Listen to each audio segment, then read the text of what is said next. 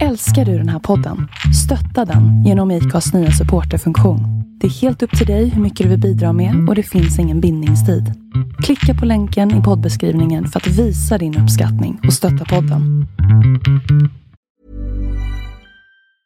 Hey, I'm Ryan Reynolds. Recently, I asked Mint Mobile's legal team if big wireless companies are allowed to raise prices due to inflation. They said yes. And then when I asked if raising prices technically violates those onerous two-year contracts, they said, "What the f*** are you talking about? You insane Hollywood ass." So to recap, we're cutting the price of Mint Unlimited from $30 a month to just $15 a month. Give it a try at mintmobile.com slash switch. $45 upfront for three months plus taxes and fees. Promo for new customers for limited time. Unlimited more than 40 gigabytes per month. Slows. Full terms at mintmobile.com. What is the source?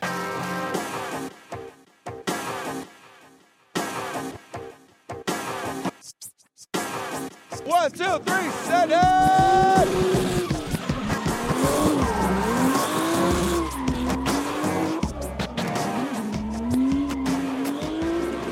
Hej och välkomna till ett nytt avsnitt av Driftpodden med mig, Henrik Andersson. Christer Hägglund. Roman Strandberg. Tjena grabbar! Hejsan hej. Hej. Allt bra? Ah, första dagen efter semestern idag. Det, det kan inte vara något vidare. Nej, det är väl lite sådär kan jag tänka. Börja jobba på en onsdag är lite udda också, men det blev så den här Jag tänkte gången. säga, var inte det lite udda Ja, val av jag, dag? drog, jag drog över lite grann i, i andra änden, så då tänkte jag, då flyttar jag fram lite. Men... Ja, ja, nu är första dagen gjord i alla fall. Själv har jag stått i köket vid mitt lilla köksbord och spenderat halva dagen med att putta smuts från ena sidan kamerahuset till den andra sidan kamerahuset. Det vill säga försökt göra rent mina sensorer. Ja, du bara putsade åt sidan ja. Ja, ja. men det, man gör ju det. Jag var ute och försökte fota lite solnedgång igår och, insåg när jag kom hem att jag även på bländare 8 så såg det ut som jag tänkte vad fan är det för, hur, mycket knott var det där ute igår? Så mycket mygg och grejer var det inte. Så började man kolla på alla bilder. Vad konstigt att myggan var på exakt samma ställe på alla bilderna. Så då kollar man med, med en sån liten lupp med lampan ner i sin sensor och insåg att det är någon som har hivat in ett grustag i min kamera. ja du. En Ja. annan börjar jobba på måndag. Oh. Vad gött. Fast jag får lite, eh, lite jobb imorgon. Jaha, Jag ska tjuvbörja liksom. ja, tilläggslasta. Ja, är det, är det semester? det? Man, Ja, jo, de tycker det. Eh, men i alla fall, om ni saknade podden förra veckan så finns det ju en anledning till. Vi hade ju planerat att vi skulle podda, livepodda och så vidare, och så vidare eh, på deltävling 3, som då tyvärr blev helt stoppad. Och anledningen vet väl ni säkert om nu, så den behöver vi i och för sig inte ta upp. Men vi tar det lite, lite längre fram i podden tror jag. Men vi kan väl börja med en pudel igen. ja, det är mycket pudelpodd här nu. Ja, pudel, pudel och pudel kanske är lite att ta i det hela, men vi pratade ju om Drift Week. Eh, att ingen har kommit på den idén och eh, vi har ju fått ett antal eh, lyssnare som har hört av sig till oss, bland annat Anton Andersson och eh, Rasmus Möller som påpekar att Drift Week finns ju faktiskt i USA. Och eh, man har kört eh, tre gånger och ett fjärde är på gång framöver i höst här då. Eh, och eh, det är eh, som Rasmus Möller beskriver det så är det liksom att det är lite grann att ha kul och få sätestid och skapa content då det är många Youtube-stjärnor och FD-förare som till exempel Adam LC, Chelsea Denofa och Matt Field som är med i det där då. Så det är alltså en liten PR-resa, eller en liten PR-event de gör egentligen. Det känns lite så då kanske. Eh, även då svenska Sara Haro som bor i USA är med, säger eh, Rasmus Möller. Eh, så att eh, vi, eh, våran, det vi menade var ju här i Sverige då, men absolut eh, konceptet finns där borta. Så att det, det var. Vi, Men har vi kollat gillar ju vår- verkligen när eh, våra lyssnare är med och upplyser om det är ju jättekul. Ja. Även om vi Mm. måste pudla nio gånger om. Ja, Ja, jag har faktiskt inte hunnit kolla upp det här, men jag skulle vilja kolla upp hur Drift Week körs där. hur, hur är det går olika till. ställen eller samma ställe? Eller, ja. Ja, det, men hela, hela grejen är väl att man ska åka från bana 1 till bana 2 och så vidare. Men Ja, problemet är är hur gör man? Kör de med driftbilarna emellan fram och tillbaka? Ja, men vi kan väl, vi kan väl fortsätta surra lite grann om det här med de här, den här upplägget av tävling, så vi kan väl kolla på det lite längre fram eh, till ett annat avsnitt och prata Mm. lite mer om det då. Ja, helt klart. Det tycker jag. Men är det någon som känner till den här Sara Haro då? Jag har Nej. inte hört talas om det namnet. Där kan vi gärna ta lite hjälp av våra lyssnare också. Om det är någon som känner till Sara och hennes eh, driftande så kan ni gärna ge oss en liten putt i, i rätt riktning så ska vi försöka ta reda på lite mer om det. Ja, det tycker jag. Ni, ni vet ju hur ni tar, er, tar kontakt med oss. Så det är bra. Man går Men- på balkongen och skriker. Hallå, djungeltrumman. Hultsfred. Mm. Gatubil Swedish Drift Championship deltävling 3, Hultsfred. Vad hände? Ja, tävlingen blev ju helt och hållet inställd och som du sa förut, så de som lyssnar på den här podden känner väl antagligen till orsaken till det också. Det var ju en olycka där ett av teamen förlorade en medlem och eh, alla våra tankar går ju till familj och vänner till den bortgångne. Eh, Mm. det, det var jättesynd. Det var upplagt för en spännande tävling. Det hade varit varierande väder under helgen och så vidare, så att eh, det hade nog blivit jättespännande. Men det fanns faktiskt ingenting annat att göra än att ställa in den där tävlingen, så att det var eh, all heder till tävlingsledningen som tog det svåra beslutet faktiskt. Det fanns, som jag ser det i alla fall, så fanns det inget annat att göra. Ja, nej precis. Man hade ju inte kunnat kört tävlingen under de där förhållandena och, och det var ju Nej. liksom, ingen ville ju, jag ville bara sätta mig i bilen och åka därifrån. Alltså, och, Ja, det var ju, man, man kände ju så, men sen så kände jag faktiskt, jag har, jag tycker om att köra bil. Eh, och eh, sitter och lyssnar mycket på poddar och jag, jag trivs med det liksom. Men eh, då när jag åkte hem därifrån, då ringde jag till folk ja, jag i princip hela vägen hem faktiskt. Mm, Eh, mm. Så att det kändes att man var, även vi var ju inte emotionellt påverkade av det så att säga, nära på något vis så. Men man blev ändå tagen av situationen. Eh, så att eh, det, man kände att man var påverkad och man ville gärna ha någon att prata med faktiskt. Man, jag, jag brukar väl inte sticka under stolen med att jag brukar oftast se den här beräknade ankomsttiden som GPSen visar som, som, en sån här challenge accepted. Men jag, jag failade den tiden. Jag har aldrig någonsin i hela mitt liv tagit det så försiktigt och så lugnt någonsin på en resa hem. Och jag Mm. stannade flera gånger på vägen och gick ut och liksom tog några rediga funderare över Mm. Alltså det, det, här, det här tog hårt. Det tog, och, och då är inte jag, vad ska man säga, personligt påverkad. Jag, jag, jag umgås inte med de här människorna i, i vanliga fall jag, och, och sådana saker. Men, men, det, det tog, vad ska man säga, driftingfamiljen. Jag vill även liksom att eh, inkludera oss i den på något sätt. Även om inte vi är aktiva Ja. tävlande. Det känns som att det här är mina vänner. Det här är folk jag skulle Så liksom inte gå över lik kanske för, men inte fan är det långt ifrån. För vi har blivit så väl mottagna av de här människorna så jag säger att de, de här människorna som är på de här tävlingarna, alla funktionärer, deltagare och deras familjer och anhöriga, det är liksom, det är våra vänner och våran, vi, vi, det, Mm. det är liksom samma familj. Och det, det här tog hårt. Det tog Och vi jävligt- känner oss ju Mm. inkluderade i den. När det händer en sån här grej så märks det också för att tävlingsledningen sökte ju upp oss eh, och inkluderade oss när det var information och, och såna här grejer om, om det här som hade hänt. Så att vi känner oss ju verkligen som att vi är en del av, av familjen, vilket vi uppskattar naturligtvis också. Eh, så att eh, det, nej som sagt, eh, det, Man fick en reality check som man helst hade klarat sig utan. ja verkligen.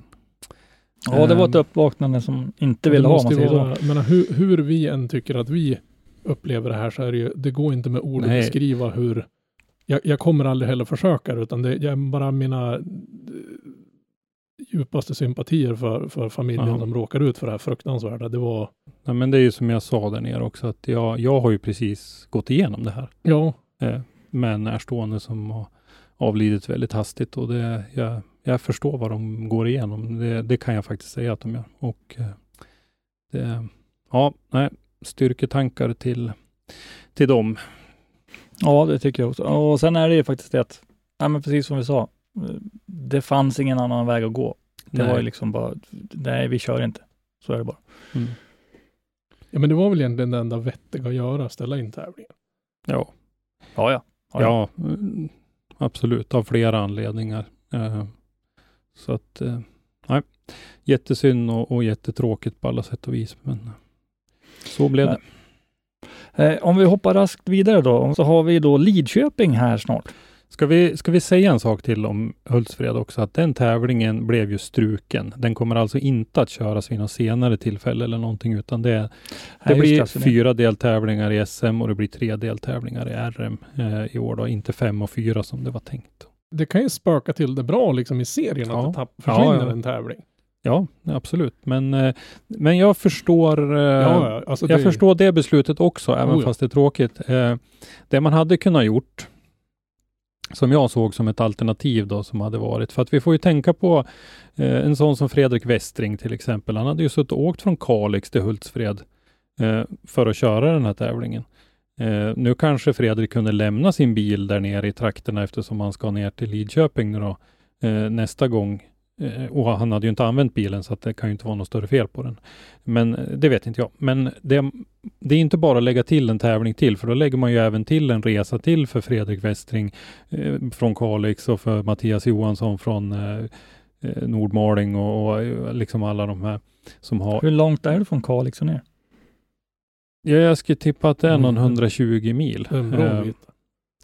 Ja, Jag menar, kanske lite 200 drygt. det, det var ju liksom en hyfsad, jag menar, du har ju alla som bor lite längre söderut ifrån han och som, som Nordqvist och vi har ju Herman Ja. och kompani. Jag menar, det är ju rätt många som åker den sträckan. Men det man kan ha gjort är ju kunna köra eh, två tävlingar på ett event. 128 mil, så jag var lite off. Jäklar, det är, en, Hy, hygglig gissning. det är en hyfsad bit att åka retur och retur. Ja.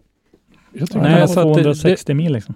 Ja, det är det jag menar att eh, det är inte bara att lägga till en tävling till och förväntas att alla kan komma, utan det man hade kunnat gjort som jag såg som en, som en möjlig lösning då, det hade ju varit att eh, onsdag, torsdag veckan in, eller samma vecka som Lidköping Mm. till exempel, eh, lagt den där tävlingen eh, på eh, Mantorp Park eller, eller Ja, det kanske är trångt att komma in där, men ni förstår vad jag menar. Jo, Någon men- bana där det finns Mm. möjlighet, och, eller kanske en, back-to-back-tävling Ja, på Lidköping till och med. Kört en dubbeltävling där på området om det hade funkat. Ja, För all, alla ska ju ändå så dit.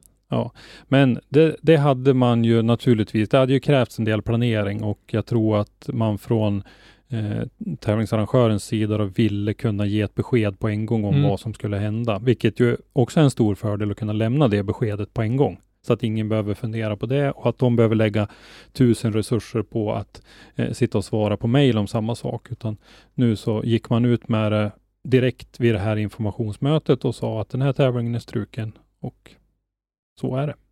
Mm. Så att det, det, var, det var bra. Men som sagt, det, det är lite synd. Är en, en serie med tre tävlingar. Vi får komma ihåg att RM har ju sin final nu då på Lidköping nästa. Eh, så att en, en serie med tre deltävlingar, det är, tycker jag, i minsta laget. Det är för lite. Hur ser ställningen ut där? Är det så att det, nu tack vare att det försvann en deltävling att det är nästan låst? Eller Alltså, det, det, nej, nej. det, det är så pass tajt fortfarande så att det kan ju avgöras på även på den sista tävlingen. Ja, Ja, absolut. för, för Eh, Grimberg vann ju inte i Sundsvall. Nej. Eh, Grinberg 199, Andreas Johansson 192, Filip Josefsson 183, Robert Åhäll 165, Albert Eriksson 162 har vi liksom där väldigt tajt inom eftersom vi, vi kör ju om över 100 poäng så Mm. att eh, ända, Ja, ner alltså topp till, fem eh, kan man säga. ända ner till Filip Edberg med 97 liksom kan ju ta sig högt upp i. Det beror lite grann på vad som händer om det faller ifrån och man nollar någon. Mm, mm. Och sådär.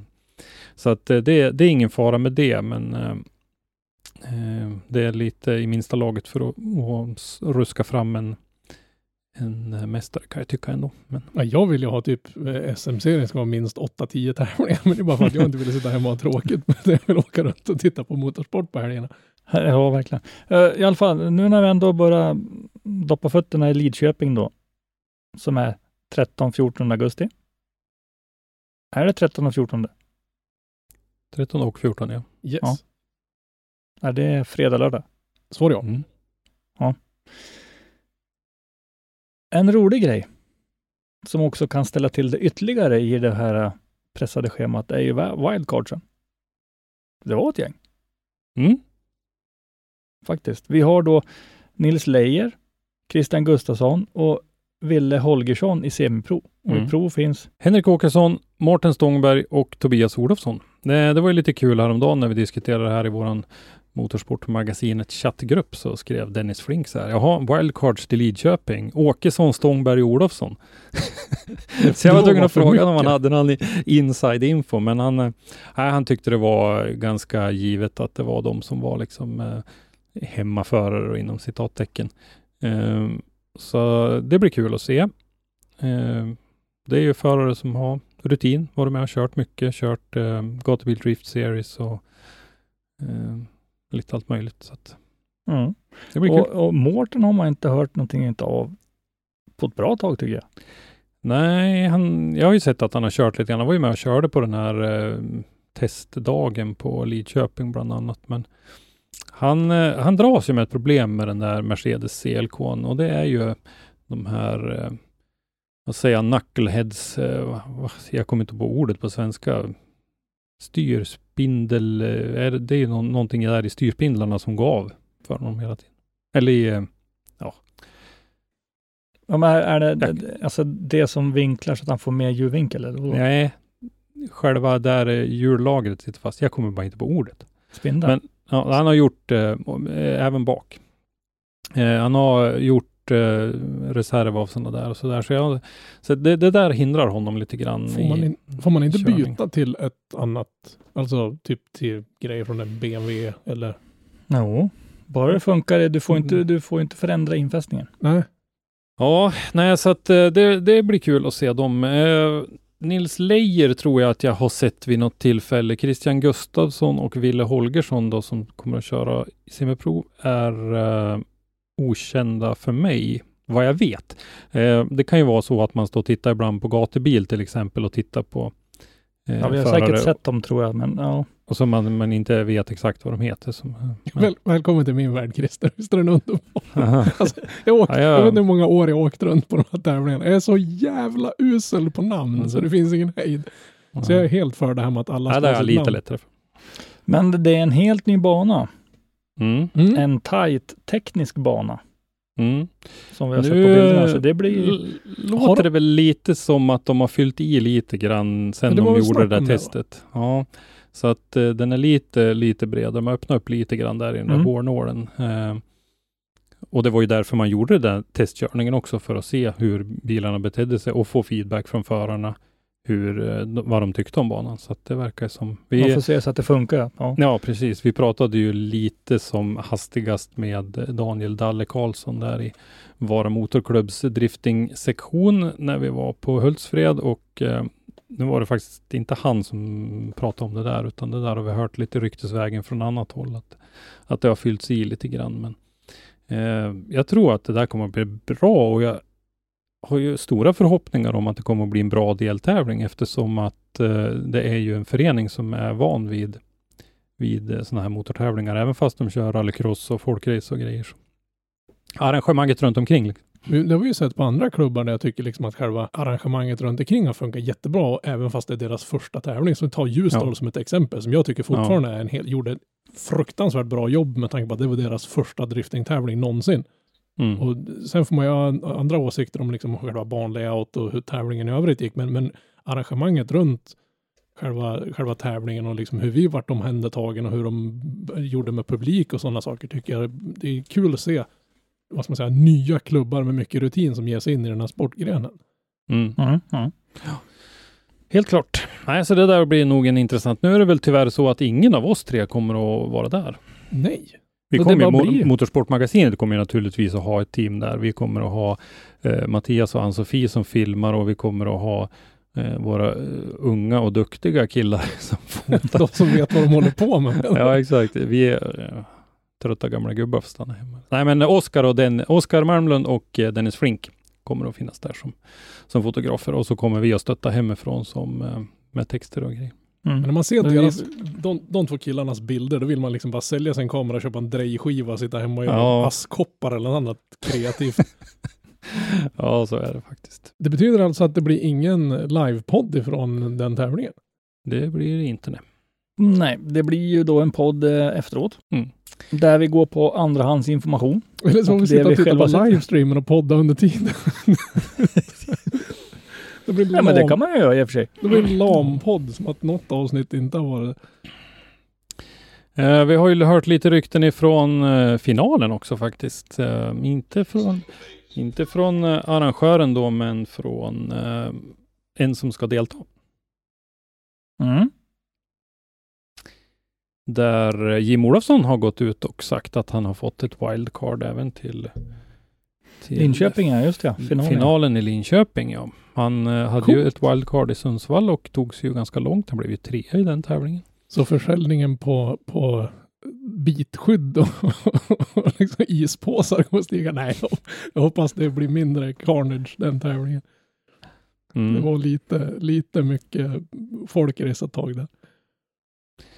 Ja, eh, apropå det, om vi ska återkoppla till Hultsfred, då, så en som kanske var lite lättad att det inte blev eh, någon körning eh, var ju Mattias Johansson som ju stötte ihop med, med Jim och gjorde illa handen. Mm. Att han får några veckor till att läka den handen, det gör nog inte eh, så mycket tror jag för, eh, för Mattias, eller det gör, det gör inte ont så att säga. Nej, nej, men precis. Men en vecka, men jag vet inte hur långt, hur, hur, hur långt läkt han har blivit så att säga. Men det där var Nej, jag frågade ju honom hur, hur läget var när jag träffade honom nere på Hultsfred och han sa att det var ju ont fortfarande och sådär men att eh, han skulle ju Han hade tänkt köra ändå. han skulle ju köra ändå och göra ett seriöst försök och, och ge järnet Ja, han var ju gipsad ja. Vilken jävla hårding. Men eh, som sagt så är det. Det är nog bra om man får ett par veckor till på sig och- Mhm. och läka ihop det där. Och så får vi se då om han stöter på Jim i, i dubbel bemärkelse i stegen även den här gången. Nu vill vi inte liksom påstå att det var Jim som satt han i muren med flit. Nej, det, det, liksom, Nej, nej, nej. Det, det, var väldigt mycket carnage. Det var inte Nej, bara men det är väl, eh, det är carnage väl ganska från, från. Jims sida, utan det var ju rätt mycket murträffar. Det var, det var ett jävla skrotande i Sundsvall helt enkelt. Nu, har jag, nu är jag inte helt hundra säker på att jag kommer ihåg det här rätt, men jag är rätt säker på att det var någon uh, tryckslang eller Mm. någonting som gick för Mattias, att han tappade farten som ledde till den där sammanstötningen. Från Jo, men jag har också för mig det. ja, mm. Mm. Mm. Men det är väl inte så mycket murar och grejer de behöver oroa sig för banan de ska till nu nästa gång. Ja. Risken är ju att det blir bara mur. Om vi tänker på till exempel eh, citydriften i Skara. Jo, men nästa, Lidköping kommer väl inte Ja, vara... men det är Linköping, ja, som Jim ska till. Ja, ja, okej, okej. Final, Ja, det var, nej, det var inget. Det är bara somna om. och och då där är är det väl det- kanske betongsuggor. Ja, där kommer det vara Ja. mycket mur. Ja. Där är väl uh, Ramirent var det väl som var en av storsponsorerna med Ja. Det borgar Flera för att det hundra. kommer att låta ganska stumt. flera hundra. Nej, Ramudden kanske. Ja. Ramudden. Eh, ja, det kommer bli bestämt när de kör av banan om man säger så. Jag hoppas jag har möjlighet att åka ner till den tävlingen, för det skulle vara jäkligt roligt att se den här, den här gat- eller stadstävlingen som aldrig blir av. Det, skulle vara roligt att uppleva en sån. Vi, eh, igår så dök det upp ett sånt där Facebook-minne för mig från eh, den tredje, idag när vi spelar in så är det onsdag den fjärde augusti och då var det minne från den tredje augusti 2018 när jag och Stefan Lindgren var i Riga och bland annat tittade på den här paraden. Så Ah, mm. direkt så dök vi ju på Max Lundgren och sa att eh, det är klart vi ska ha en parad i Linköping. Men det vore ju Men, eh, läckert. Alltså. ja, det vore ju häftigt. Men, Men de ehm, hade- Men när, när vi hade den här SBF, eh, när SBF hade de här eh, videokonferensgrejerna de hade under driftingutskottet nu under, under vintern, så var det ju en väldig diskussion just om en parad inne i stan. Och det var ju någon som hade hittat något kryphål med huruvida man kan transportera om, om du har en stor kranbil som är ett, yrkesred, ett, ett, yrkesredskap och så måste du transportera den så får du temporärt stänga av en gata för en viss period när du måste passera med den här stora transport, med den här stora kranbilen. Och det var någon som hade hittat ett kryphål att det eventuellt skulle kunna gå att göra så även med idrottsutrustning. Så du Mm. skulle helt sonika kunna bara lå- tvinga alla att parkera i ena änden utav, utav stan och banan är den andra. Så du måste spärra av stan så de kan transportera grejerna. Då måste, då måste du väl ha någon sån där vägtransportledare? Ja, jo, jo, men, jo, Ja, men alltså, det, det, det är inte liksom helt ja. omöjligt att få till. Sen om de har gått det, om de har haft möjligheten och, och tiden att lägga ner det jobbet, det är en annan sak. Men det skulle vara Mm. förbaskat ballt. Max svarade att det vore jättehäftigt och att eh, de redan hade försökt. Men Jaha. att, eh, svenska myndigheter var inte så medgörliga. Och det är ju faktiskt så att de har ju fått sluta med den här paraden även i Riga. Ja. nu. Mm. Eh, det året jag var där, 2018, var ju faktiskt sista året och det var ju för att eh, det buskördes ju en hel del. Jag har för mig att eh, Adam Salewski fick 1000 euro i böter för han eh, for och börna där på, på kullerstenarna och blev avplockad. Och, Och det var ju ALS-körning som eh, Ja, nu har de ju börjat Ja. hota med, vad var det i England de skulle införa sådana här bulleröverträdelsekameror? Typ som en, en hastighetskamera fast det sitter någon avancerad mick under så att om som du... de har på Rudskogen. Ja, men, nej, men alltså ute i trafiken. Mm. Så man blir av med alla hojåkare och alla som åker och provar. Och det är sådana som de har på Rudskogen. Mm. på startrakan eh, som mäter decibellen där och när det Mm. har gått över ett par pikar då går det in ett meddelande till miljöchefen där i Rackestads kommun och så ringer han till banchefen och säger Hallå där. Att de bara orkar. Men vet du, vi kan ju ta så här, jag kan ju tipsa om så här. Eh, det är inte varje år det händer, men det händer ganska ofta att Örebro har en tillfällig bana i staden Örebro. Där man har kört eh, Marcus Eriksson åkte dit med sin Formel 1-bil. Det har varit, eh, vi har driftuppvisning har varit. Så det finns ju. Var det inte i, var det Luleå eller Umeå de körde, spelade in en bit med Ken Block på isen? Ja, i Mm. Luleå. Mm. Så det finns ju, alltså det, det kanske inte ens behöver vara kryphål, men det finns ju varianter man kan ta till. Ja. Men sen är det jag menar, de kommer ju ändå så att vara inne i stan och föra liv. Men man kanske inte ska, ska, ska poka myndigheterna allt för hårt i ögat. Så att säga. Nu har de ju fått möjligheten att köra på, på Saab-arenan där nere. Så. Sen får vi väl hoppas att det inte är någon som för så mycket liv utan Mm. att man följer de regler och restriktioner som finns. Och det som står i tekniska reglementet, det har vi ju kollat upp, det är att man ska följa respektive banas eh, regler för det där. Och Lidköping är ju en av banorna som är illa ute för det där. Det vet vi redan nu, innan. Så vi hoppas ju att förarna tar sitt ansvar och ser till att ha den dämpning de behöver ha på sina bilar när de åker till Lidköping för att eh, Och det eh, står ju även att det kan, alltså det kan förekomma lokala variationer. Så Ja. det kan vara 90 och det är, ban- och det decibel är på banan en som bana. styr. Ja, precis. Man kanske får vara beredd på att kanske packa med sig en extra ljuddämpare på vägen ner. Mm. Det är väl bättre att ha en för mycket än att kanske bli, så man inte får komma till start för att klara inte av de hårdare bullerkrav som kanske gäller där nere. Och sen smälla på någon form av ljuddämpning på screenpipe. Till exempel. Ja, fast det är frågan om den kommer att vara det största bekymret egentligen. Nej, eh, det beror på hur det är byggt i och Ja. för sig då, men. Men den finns ju med, om man säger så. Ja, som sagt, och det behöver inte låta mycket för att det ska gå fort. Att säga. Det är, det är inte Nej, ljudet nej. som får din bil att, att, gå fort. Nej, men det är ju lite fränt när det är lite tufft ljud. Men det behöver inte vara typ 140 plus decibel. Nej, det behöver inte vara raka rör, det behöver det inte vara.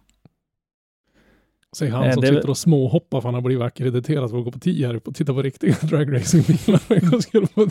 Grabbarna som har 500 kilos downforce bara direkt ur avgassystemen. De har nog inga ljuddämpare. Eh, nej, där tror jag nog ljuddämpningen skulle vara fel. Jag kommer nog att ta med mig både mina, mina skytteöronproppar och ett par hörselkåpor. För jag tror att de här Top Fuel-monstren lever om lite mer än det man är van att se. Mm. Ja, lite lätt tror jag. Mm, ja, det ska Faktiskt. bli riktigt roligt. Om vi hoppar raskt vidare då till, som vi sa här, 2018 var du på Riga. Eh, Mm. Där även då Driftmasters var i helgen. Precis, och körde ju en eh, dubbeltävling då även där och vi hade ju våra fyra svenskar med eh, Christian Erlandsson, Viktor Johansson, Linus Johansson och Felix Lindvall. Ska vi döpa om den tävlingen till Trasiga helgen? Ja, det var mycket, mycket som gick trasigt faktiskt. Ja, för alla tyckte jag nästan. Ja. Eh, Det var ju väldigt svåra förhållanden på, man körde ju samma upplägg som det var tänkt att man skulle köra i Österrike. De är kval på fredagen till första deltävlingen. Eh, eliminering första deltävlingen på lördagen och så kval och eliminering andra deltävlingen på, på söndagen då. Mm. Mm. Eller ja, deltävling tre och fyra var det ju så att säga. Eh, och där på fredag eftermiddag kväll eh, vart det ju ett maratonlångt eh, kval för det var ju otroligt mycket förare som var med. Så att eh, det var, jag tror, var inte kvalet en bit över tre timmar långt? Jo, det tog nästan aldrig slut. Mm. Det var ju 54 förare va? Ja, var det inte mer? Var det inte 60? Jag tänkte att det måste vara en bit över 60, eller? 24 försvann från 32. Sa de Jaha. i liven. Ja, 56. Ja, okej. Mm, Ja, men ja. eh, det var i alla fall så hann man ju köra ungefär halva, lite drygt halva första kvalrundan då på torrt underlag och sen så blev ju resten blött och eh, en del av det var ju på riktigt, riktigt rejält blött. Man gick ju runt med sådana här raker och, och, och skjutsa undan eh, djupa vattenpölar på banan och så. Så det vart ju väldigt svåra förhållanden så att det vart ju en, en lite annorlunda lista på eh, första deltävlingen faktiskt. Det var ju en del som hamnade högt upp tack vare att de hade kört tidigt och en del kända förare som halkade lite längre ner för att eh, eh, de fick köra på det här superblöta. Mm. Men eh, James Dean kvaletta. Ingen som höjer mycket på ögonbrynen för det. Nej. Inte heller för nummer två, Max Cotton, 16 år gammal från England. Va? Eh? jo, kanske. Det var lite ballt faktiskt. Ja, han lite är riktigt vass att köra alltså. Ja, Ja, han är riktigt duktig. Han, Eh, det, det, om vi säger så här, han förtjänar den där andra kvalplatsen. ja, vi kommer till eh, lite fler eh, duktiga ungdomar längre fram här. Sen eh, hade vi ju en svensk bekanting på tredje plats, Pavel Korpolinski. Med en I- hopslängd bil på typ en Med vecka. sin nya, ja den monterades ihop, eh, Ja. den, den var ju byggd under längre tid, men, men eh, han har en helt ny bil. Jag tycker att det är sånt otroligt fokus, jag stör mig lite grann att det är sånt otroligt fokus på de här Red Bull Drift Brothers, Huntonji-bröderna och deras, Deras byggen. Ja, men- bilar. Ja men alltså de är coola, absolut är de det, men ja, we're learning eh, liksom var, var, för varje run by run, vi lär oss hela tiden och, och sådär, eh, säger de. Och Mm. det, det blir inte mycket för dem än så länge. Inte jämfört med vad de gjorde förut. Sen bygger De Pavel idag, en ny bil. Han sätter sig i den. Han, vart, han var på pallen i polska mästerskapet i första tävlingen. Sen har han vunnit en deltävling i polska mästerskapet. Så kommer han hit och är kvaltrea i DMEC i en helt spritt ny bil. Här är det jävlar inget lära sig lopp för lopp eller, eller år för år. Här, är- det, här är det bara leverans. Har, ja men precis, har inte det rätt mycket mellan, med, med skiten mellan ratten och ryggstödet att göra? Jag hävdar ju tveklöst att, att Pavel är bättre förare än vad de två grabbarna är. Jag håller Pavel extremt högt eh, bland de förare jag har eh, eh, inom citattecken lärt känna lite grann. Och eh, han och Morgan är otroligt, hans spotter då, är ju otroligt systematiska i hur de jobbar och, och sådär. Så att jag tror att en, en stor del av, av Pavels framgångar eh, sitter i det där systematiska arbetet. Mm. Och, och som det känns utifrån, jag känner ju inte de här eh, Red Bull Drift Brothers överhuvudtaget, men, men det känns som det är lite mer hams och flams eh, liksom i, i lite mer skjuta från höften om jag säger så. Men alltså om man jämför, Pavel, nu har jag inte någon insyn i hans sponsorbudget och sådana saker, men om man jämför med, med Drift Brothers-grabbarna som är, Mm. har Red Bull i ryggen, de har, har BMW med sig på skeppet Mm. Och lyckas inte ens halva arsla ihop ett par bilar som lyckas kvala vidare. Det är väl nu först de har lyckats måla burarna i bilarna. Ja, nej, så att eh, riktigt bra resultat av Pavel. Vi ska väl inte prata ner Red Bull Drift Brothers för mycket, men, eh, men eh, jag vill påpeka att, eh, att man har en ny bil behöver inte vara något hinder. James Dean eh, kör ju med sin HGK BMW och han stod ju på pallen första gången när du och jag var i Österrike, Henke. Mm. Mm. Eh, var ju första tävlingen med den och då hade han ju problem med den.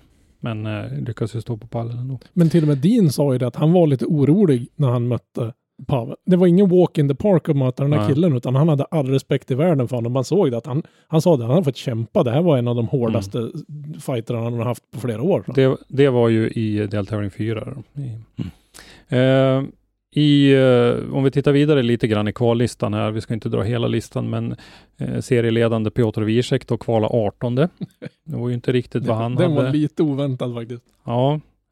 Eh, Dave Egan kritiserade ju, eh, eller kritiserade, men han konstaterade att Piotr Wiesek inte har kvalat riktigt som, som han har brukat göra, utan han har, han har inte varit uppe i, uppe i toppen. Han har inte kvalat 1, 2, 3 någon gång i, i de här deltävlingarna. Conor Shanahan låg ju tvåa, eh, kvala 20. Inte heller riktigt Men var, det- var det regnet eller så vädret som Ja, gjorde att de var- kvalade så illa? Ja, det var det mycket. Men och, vi har ju sett Pavel i pissigt väder, så jag menar ju mer det regnar desto bättre är han att köra. Han är helt makalös i, i risiga förhållanden. Mm. Eh, Felix Lindvall kvalade 23. Riktigt bra. Viktor Joensuu 29. En liten revansch för Viktor som ju hade missflyt på alla sätt och vis i, i Greinbach, Österrike, så att eh, det var ju kul. Ja, det gick Ehm, lite, bara lite bättre för Drift Brothers. Mm. Eh, om man säger så. Eller ja, Ja, men 29, kvala 29 i det här sällskapet, det tycker jag är bra. ja, ja. Det jag menar på det är att, för att de har ju mekaniska problem deluxe. Det är det. Var det Vi- inte vi någon kom- som hade haft ett turbohaveri deluxe? Där den var i två Ja, delar. vi, vi kommer ju Mm. lite grann till det i, i elimineringen här, men jag tänkte bara vi kunde nämna lite kort. eh, En som jag tyckte breakade på den europeiska scenen, det var ju Lauri Heinonen, Mhm. eh, finnen som eh, ju kvalade femma i deltävling tre och sen kvalade han ju fyra eh, Mm. i eh, deltävling fyra då. Eh, finsk mästare vill jag minnas. Eh, Örjan Nilsen kvalade sexa eh, första dagen här. Tor-Arne Kvia tolva. Eh, Niko Mettele eh, femtonde. Pytonlaxen som vi kallar honom, Joa Pöytelax och Mm. sextonde. Eh, och en sån, ja, det- en sån rutinerad herre som Joa Rintanen, 25 eh, Rintanen som jag tyckte för övrigt gjorde en bra helg faktiskt. Han hade bra Eh, fart. Ja, han har, Mm. han har varit eh, tveksam tycker jag. Jag såg ju honom live då i Riga 2018 och eh, det var ju som att snyta en ekorre. Det vart ju ingenting det då. Så att, eh, Snyta en ekorre. Okej. Nej, men det var, det, det vart inte mycket. Så att, eh, Ja, men, men Ri- Rintanen har ganska stort spann i, Ja. från att köra bra eller balla ur. mm. Liksom. Han är ju rutinerad från Formula Drift bland annat. Men här, i den här helgen tyckte jag han körde bra som sagt. Eh, men eh, som sagt, eh, Viktor då, han fick ju tuffaste möjliga start i elimineringen då, för han fick ju möta Jack Shanahan i, i topp 32. Eh, Jack, mycket grepp i bilen, väldigt snabb. Eh, jag tyckte Viktor gjorde en bra chase. Jag vet inte om ni håller med mig där. Eh, jag tyckte att han hade en snygg linje i sin chase, men han hade inte så bra proximity. Han vart lite efter i början och det lyckades han inte ta ikapp. Men tittar man som, som linje så tyckte jag att han höll eh, att det var Ja, men riktigt bra. den, den var skaplig. Den var bra Ja. faktiskt. Sen hade Ehm. ju Jack fruktansvärt tempo i bilen. Ja, precis. Eh, och, men då i sista ytterzonen så häng, hände ju någonting som gjorde att eh, Viktors bil stängde ner så att han rätade upp. Jag vet inte om han nollade. Jag tror att han borde ha nollat i, i sin chase då på grund av det. Men eh, sen då i Viktors lead, då uppstod det ju en situation som har som blev lite omdiskuterad, eller i alla fall vi har ju debatterat den lite grann. När eh, Jack körde på Viktor mellan ytterzon 1, som ju är i backen ner, i initieringen och backen ner, när det går sådär jättefort. Man i, initierar ju någonstans kring 150-160 kilometer i timmen på den här banan. Eh, och där mellan ytterzon 1 och 2 då, i den omläggningen så kör Jack på Viktor. Och där vid, vid första anblicken så ser det ju helt klart ut att vara Jacks fel. Men, och det hör man ju på eh, kommentatorerna också. Dave Egan och Ian Waddington, de har ju sett en del drift och, driftingåk.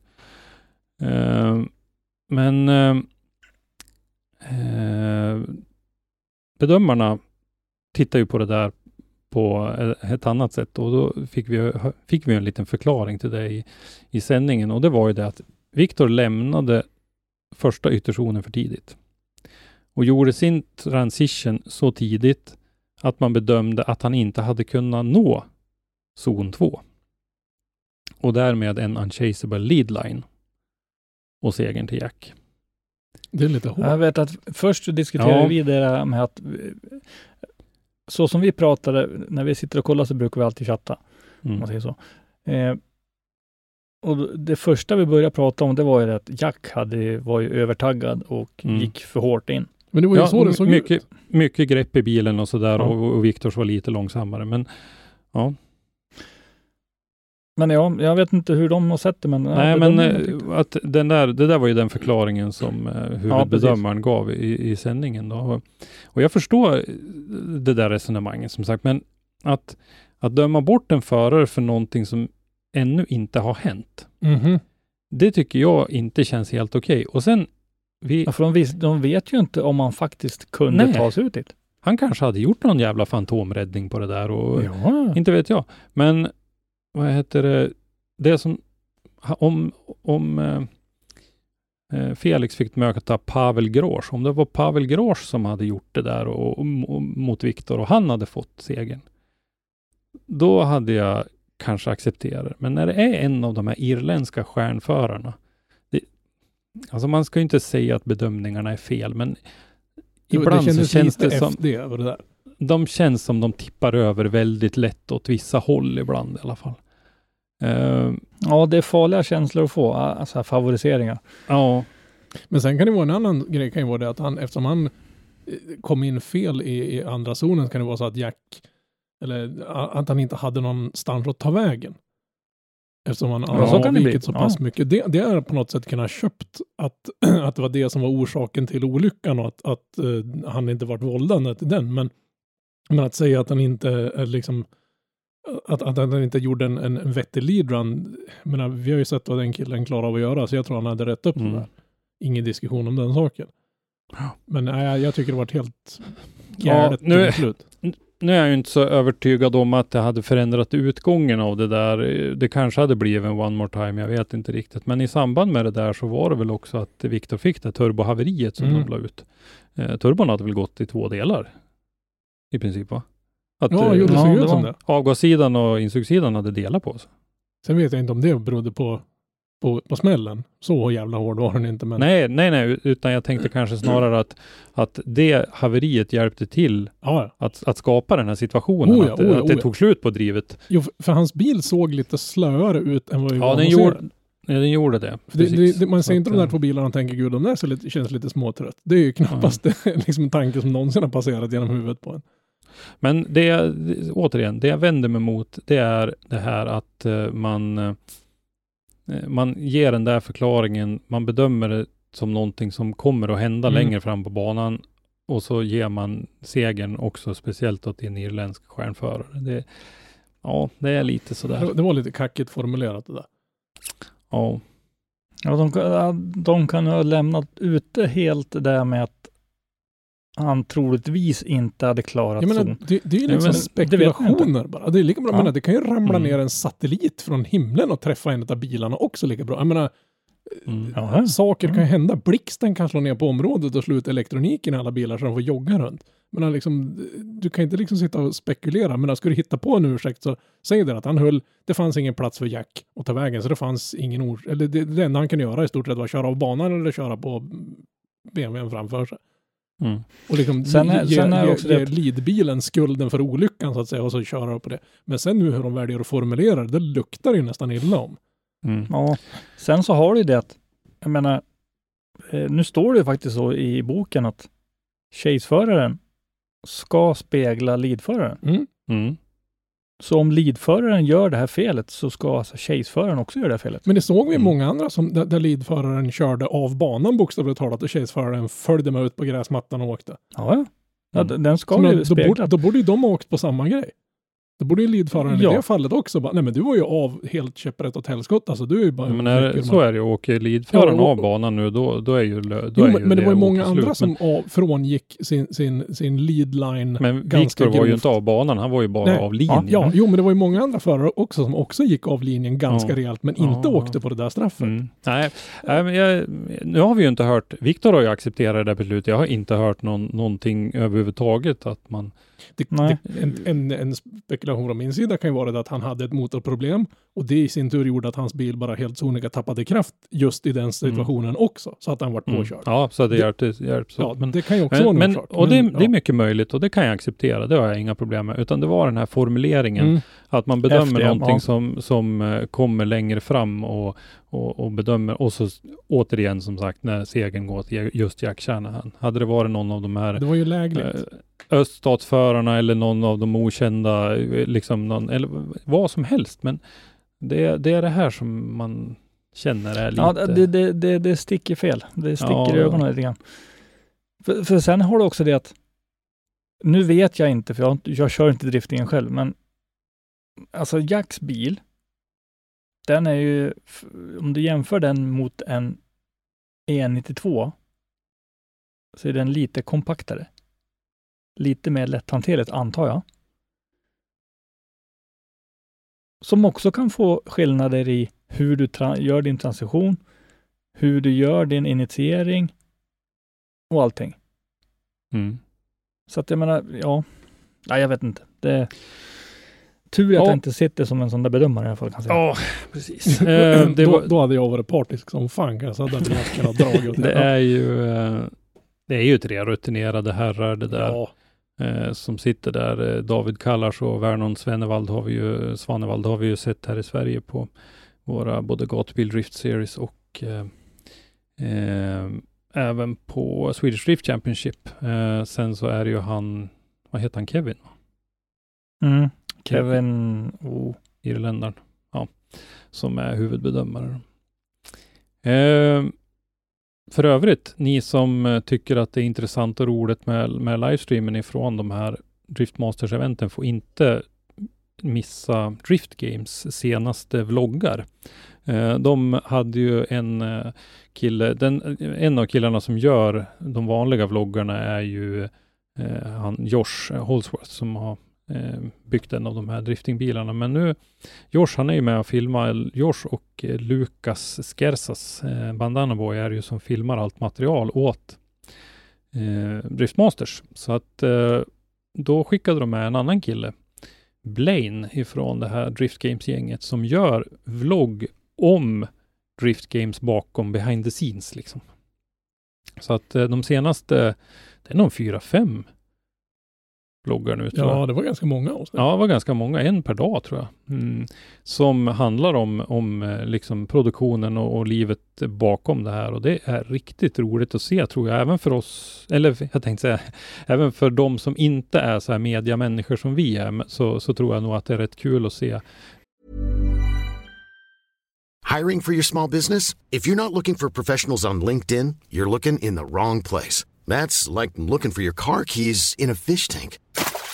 LinkedIn helps you hire professionals you can't find anywhere else, even those who aren't actively searching for a new job but might be open to the perfect role. In a given month, over 70% of LinkedIn users don't even visit other leading job sites. So start looking in the right place. With LinkedIn, you can hire professionals like a professional. Post your free job on linkedin.com/people slash people today. Hey there, it's Michelle Norris. I'm host of a podcast called Your Mama's Kitchen. When I travel, I'm usually looking for a way to find a taste of home when I'm not at home. And one of the things I love to do when I am at home is entertain. And Airbnb allows me to do that. When I was in California recently, I rented a house that had a great kitchen. And when we were sitting around the table, we're all thinking, we're in someone else's house. Someone could be in all of our homes as well. If you have a home, but you're not always at home, you have and Airbnb. Your home might be worth more than you think. Find out how much at airbnb.com/slash host. lite grann livet bakom det här, bara med Red Bull produktionsbussarna och, och allt det här. Och, eh, när de gjorde, eh, filmade ju material med Benediktas Chirba bland annat, när Josh satt bak i Det kändes i- lite sketchy faktiskt. Ja, han satt ju bak i kombin på någon bil och Benediktas körde och sladdade bakom. Och Jordan Butters, han visar ju hur han brukar göra när han eh, fotar i sådär i en bil. Han la sig med benen inne i, i skuffen på bilen och hängde i säkerhetsselen ut bakom bilen, inte i bilen. Utan Jag, har faktiskt en sele som egentligen till för att du inte ska ramla ner från taket när du ja, som takarbetare och byggnadsställningskillar. Då. Och den går att koppla in sig i, om du sätter baksätesbältena i kors, så du tar det högra bältet och sätter ner det vänstra Mm. saxlåset och tvärsom, då kan du sätta den här selen i mitten där och då ramlar du inte ur bilen. Så, Mm. så det har man gjort, men då, då vill man ju verkligen se till att det, alltså du ska ju inte kunna ramla ut, plus att man brukar linda in ena foten runt ena bältet också. Det är ju... Ja, det är ju bra. om, om man Om man- gör det rent, rent teoretiskt sett, om man skulle göra en sån här sak, för det här får man kanske inte göra Ja. ute i trafiken. Men, men det, det är ju roligt att se hur de, han berättade det också Gigan, att de har gått ifrån en livestream, Mm. som, som, som de sa från början, när det var några stycken med en kamera och en, och en Mm. nästan obefintlig produktion, till det här som får Sveriges Det är en tv-produktion. Ja men alltså det här så får ju den rigg de har där nere. Jag, jag satt och kikade lite bara för the hell of it så har de en, ett gäng sådana inspelningsmoduler där det stoppar ner hårddiskar i. Och bara det lilla kittet de har där i basic, den billigaste varianten av det är 130 000. bara för, och där är typ 10% av ett rack som de har där inne. Det är, det är sådana Mm. sjuka summor. Jag vet inte vad en sån här buss kan kosta. Kanske 10-12 miljoner. Om den stoppar. Ja du, jag vet inte. Jag vet i, i, i om du kommer ihåg det, så då satte de ju upp satellit och prylar. Mm. Eh, innanför den där OB-bussen då, eller vad man ska säga. Ja, det är ganska ballt. Det är jäkligt roligt att ha. Jag har några kompisar som har jobbat på, på TV4 här uppe i Västernorrlandstrakten. Så vi har lånat lite av deras bussar någon gång ibland. Och gjort någon sån här musikvideoinspelning och sånt. Och det är liksom stenåldersteknik jämfört med de här grabbarna. Mm. Det, är, det är jäkligt kul att se. Och det, det är ju 2,1 fascinerande. kilometer kabel var det ju. Ja, men det, det är fascinerande att se hur de har gått ifrån från deras lilla livestream till hela den här jättegrejen. Men det tror jag gör Mm. väldigt mycket med att Red Bull hoppade på, på tåget och var liksom Ja, medfinansiärer i det här. Absolut. Eh, vi fortsätter med eh, elimineringen. Pa- eh, Felix då, han fick ju som sagt möta den här Pavel Grosch, men Felix eh, Lindvall hade ju kört av under sista träningspasset där på, på morgonen och bilen kändes inte riktigt bra så att eh, efter däckvärmningen så avbröt Felix för han ville inte riskera bilen i en han körde Så av att- rätt så hårt också. Ja, han körde av rätt hårt faktiskt. Men eh, så då avbröt han och eh, ville då göra en satsning på att få till bilen till eh, söndagens tävling istället. Mm. Ehm, men eh, resultatlistan då för deltävling 3, det blev ju då att eh, Conor Shanahan vann ju faktiskt eh, mot Piotr Wiesek i finalen. Där ju eh, Piotr stötte i Conor så att eh, de körde ihop och den blev Piotr dömd som vållande till. Mm. Eh, Adam Zalewski trea och eh, Mikolaj Sakrevski var ju årets eh, Martin Richards eh, skojade vi och sa i, i våran interna chatt för att eh, eh, det var ju folk som eh, ställde in och det var körde av och allt möjligt. Han åkte på en räkmacka ända fram till topp fyra. Det är ju lite gött när det kan hända också. Ja, men eh, där, där tog det ju stopp då. Sen fick han ju faktiskt piska även av Zalewski i, i ehm, Fight om tredje, fjärde. ja, tredje platsen. Eh, James Dean femma. Där hände det ju någonting med hans bil. Den bröt ju när det var bara en vad Ja, var det, en 7-8 meter kvar. Var det inte någon, någon generatorrem som, som skuttade av och drog med sig remmen till, till tolvsumssmörjningen och han ser sig ut tycker bara, inga hålletryck, ja. stänger jag av. Ja. På, det var det- på söndagen det ja. Lite fascinerande att det finns sån safety Var det på söndagen? Ja, Ja, eh, var det det, här han? med, det här med, ja, det var ju när han skulle fightas om en plats i finalen. Mm. Men vad, vad var det som hände? Det hä- hände inte Ja, någonting? på... det som hände på lördagen, det var att bilen slog av. Så han visste inte om det var en sensor eller Och, något och, sånt och där. det, det problemet lyckas de ju inte reproducera igen. Utan den bara precis. fick något tuppjuck och slog av all ström och sen Mhm. funkar den igen utan problem. De gjorde en sån här Mm. factory reset. prova, prova slag av på bilen en gång. Ja, det, det är inte en vanlig säsong för James Dean, så är det faktiskt. Eh, vi återkommer till honom lite längre fram också. Eh, sexa Pavel Korpelinski. Mm. Riktigt fint resultat i den här konkurrensen som sagt. Oh, ja. Eh, 26 Felix Lindvall och eh, 30 då Viktor Joensuu. Så de fick ju placeringar i alla fall där. Eh, Linus eh, Joensuu och Christian Erlandsson kvalade inte in då. Det var deltävling 3 det, på lördag. Mm. Och lördagen blev ju fint väder. Lördagen blev fint väder ja. Ja. Så de fick ju, det var väldigt fest i den där banan, det såg man. Ja. Och även söndagen blev det ju bra. Eh, om vi hoppar över till den då, deltävling 4 där söndagen så Vi kan väl börja med att på söndag förmiddagen ganska tidigt så mm, eh, nås vi ut, utav att Christian Erlandsson går av hårt. mm. Eh, var det in i en mur eller var det, jag uppfattar inte riktigt. Nej, jag vet inte riktigt heller, men den var ganska trasig i, i uh, ytterskalet så att säga. Eh, den där Subarun. Och där trodde jag att han kommer inte komma till kvalet. Mm, men det gjorde han ju faktiskt. Och Ja. som vi sa innan då så var det ju på söndagen så var det ju kval på morgonen och eliminering på senare på eftermiddagen och kvällen då. Mm. Eh, men det slutade i alla fall med att eh, James Dean blev kvaletta eh, igen. före Martin Richards då, så att vinnaren 2020, James Dean, var precis före Martin Richards som vann 2019. Eh, 97 poäng bägge två, men James hade lite bättre andra repa. Eh, här fick ju Piotr faktiskt till då en lite bättre kvalrepa, så att här blev han ju kval 3, 95 poäng. Eh, kval 4, Lauri Heinonen, som jag nämnde förut, också 95 poäng. Kval 5 och kval 4 under den här helgen. Mm. Superresultat.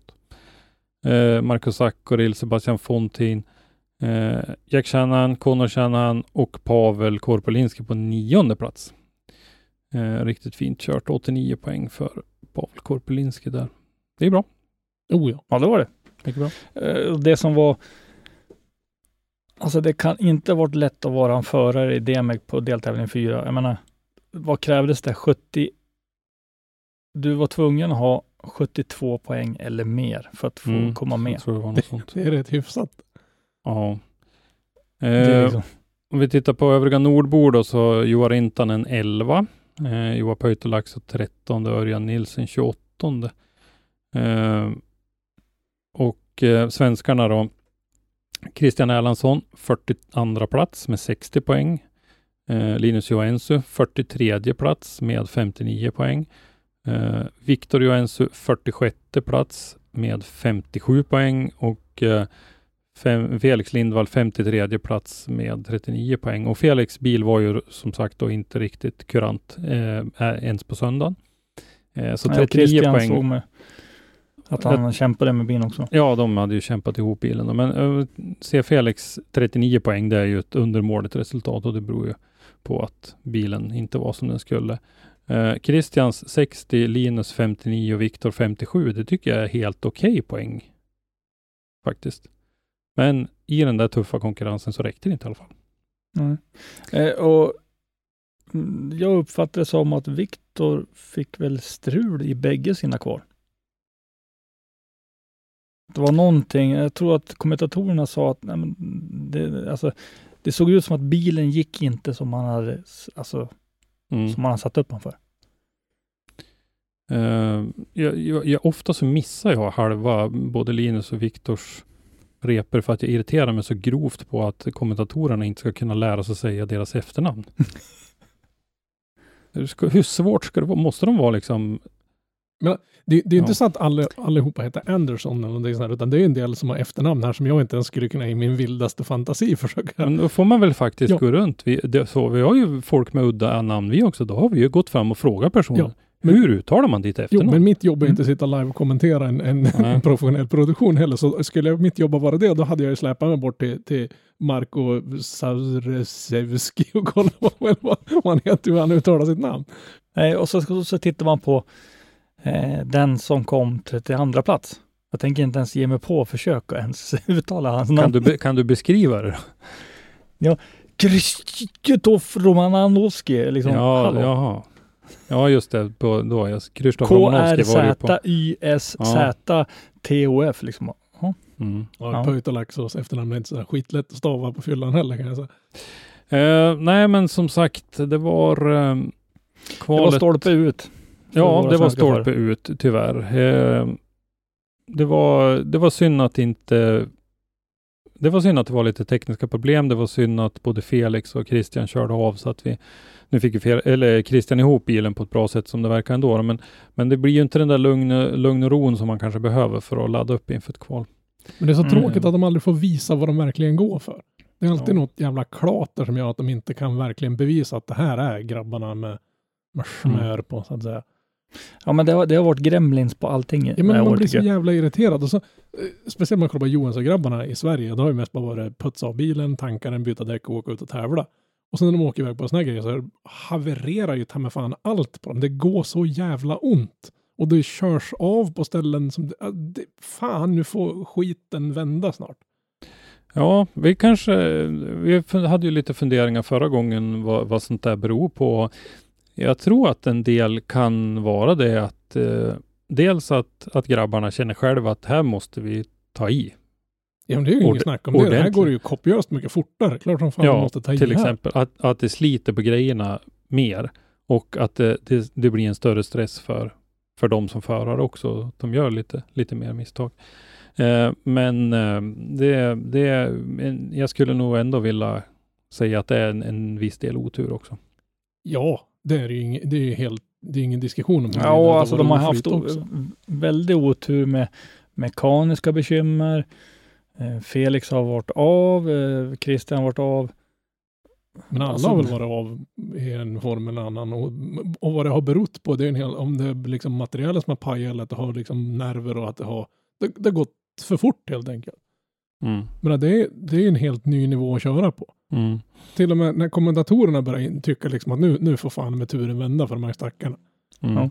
Eh, jag vet inte riktigt i elimineringen. Det var väl eh, inte så mycket anmärkningsvärt kan jag tycka. Det var väl ganska straight forward. Eh, Topp 8 hade ju eh, James Dean och Pavel Korpelinski en riktigt fin fight som vi nämnde nyss. Oh, ja. Eh, gick till en one more time. Där eh, det, ja, det var, det var riktigt nära. Det var nog ett enda misstag från Pavels sida som, som gjorde att han inte tog det direkt i första där. Eh, I eh, Ja, det var väl proximityn som... ja, One More Time tyckte jag nog att Dean hade så att den...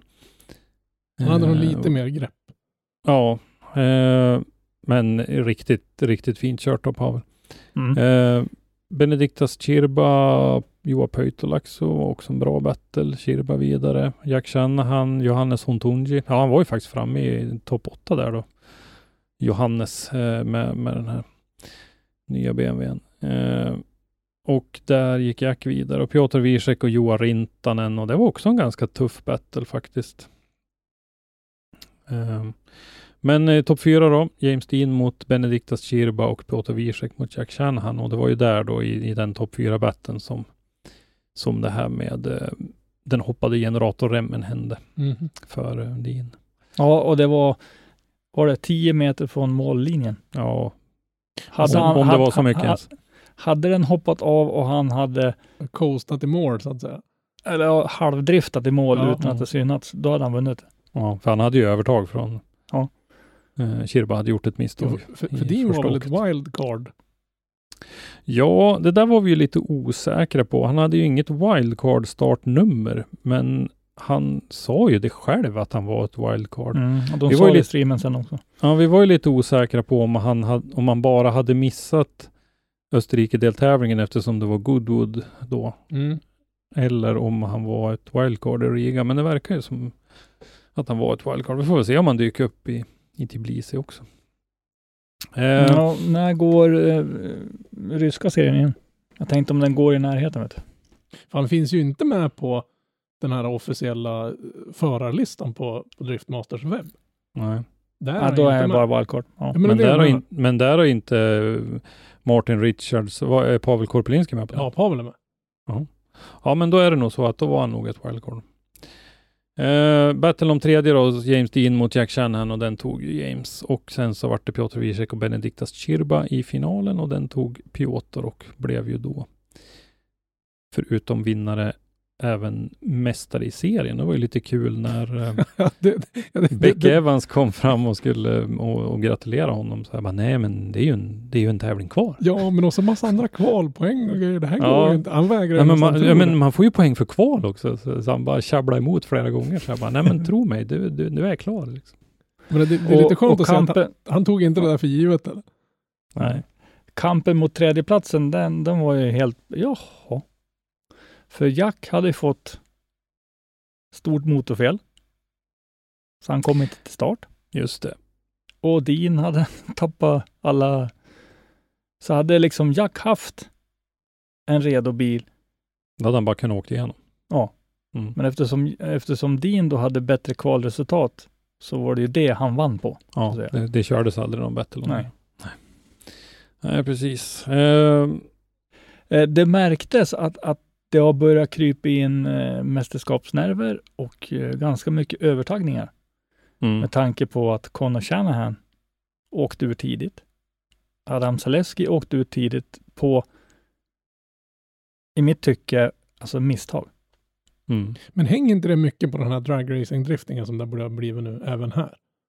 Det är inte bara i Ryssland det går Ja, men sinnessjukt fort. ja, alltså mycket av det här beror ju på den här tuffa konkurrensen. För att det blir så att man, man Förut hade vi ett antal stjärnförare och de möttes som tidigast i topp fyra, för de kom, de låg etta, tvåa, trea, fyra i kvalet och då möts de som tidigast där. Mm. Nu så är det väldigt spridning på kvalresultaten och då kan du möta en, en bra förare i topp 16. Adam Zalewski stötte på Jack Shanahan i topp 16 till exempel. Så att eh, då... Jo, men också när man ser att all, alla liksom Och nästan, Pavel måste, och Connor. Mm. nästan måste offra utrustning för att kunna hänga med i hastigheten som har blivit. För det Mm. går ju fort. Det är ju ingen diskussion om den Mm, saken. Det mm, går så nej. kopiöst fort så det är, man kan inte, nästan inte fatta vilka hastigheter de har. Och Riga är en sån ban, bana som Jo, men det precis. går fruktansvärt fort. Då. Mm. Men är, är det kul att det är på väg åt det hållet? Att det börjar Nej, bli det är det absolut inte, men- hög hastighet? Men, men jag hävdar ju att det där har ju bedömarna i, i, i sin hand. Genom att lägga banan Mm. så att du inte tjänar på att ha den där farten. Mm. För menar, ta, ta Piotrs bil. Nu, nu tänker jag inte ta bort ta från hans egen det minsta lilla. Han är duktig som fasen och även om det hade gått sakta tror jag att han hade att det hade varit samma resultat. Men just hans bil är ju som ett kryssningsmissil jämfört Ja. med många andras bilar. Det, Nej, men alltså, och- han, och- han kör och man- ju från 80 procent av startfältet. Ja, Och och, då de, spelar det ingen såg, roll. de, de greppade ju upp bilarna allihopa och eh, de var ju nästan omöjliga att drifta med. De Ja. gick ju nästan rakt fram. Det var ju som vi brukar jämföra med att åka snöskoter på blank is liksom. Ja men precis. Och därför att de har ett sånt otroligt grepp i bakvagnen så att det spelar nästan ingen roll åt vilket håll de vrider hjulen och det går inte att få dem, att, få då- dem i drift. Liksom. Då, det jag vill mena är att då spelar det ingen roll om du är fruktansvärt duktig förare om din bil Nej. inte hänger med. Nej. Och då är det liksom, då är det ju, då är det ju dragracing. Mm. Och då är det inte drifting längre. Då är det den som har den snabbaste bilen som vinner tävlingen. Är han som Mm. kan köra ifrån flest förare. Och Och det är liksom, det är lite är, för är det dit mycket. vi vill gå? Nej, Nej. det är för Nej. mycket Drift och ryskarna. Vi, vad heter det, vi, det kanske är vi som ser det här lite. Vi, vi har ju klagat mycket på RDS. Vi återkommer lite grann till, till ryska serien lite längre fram här. Eh, Jocke Andersson hörde av sig till mig och diskuterade lite grann om det här och han har fattat tycke för den här ryska serien och ryska driftingen.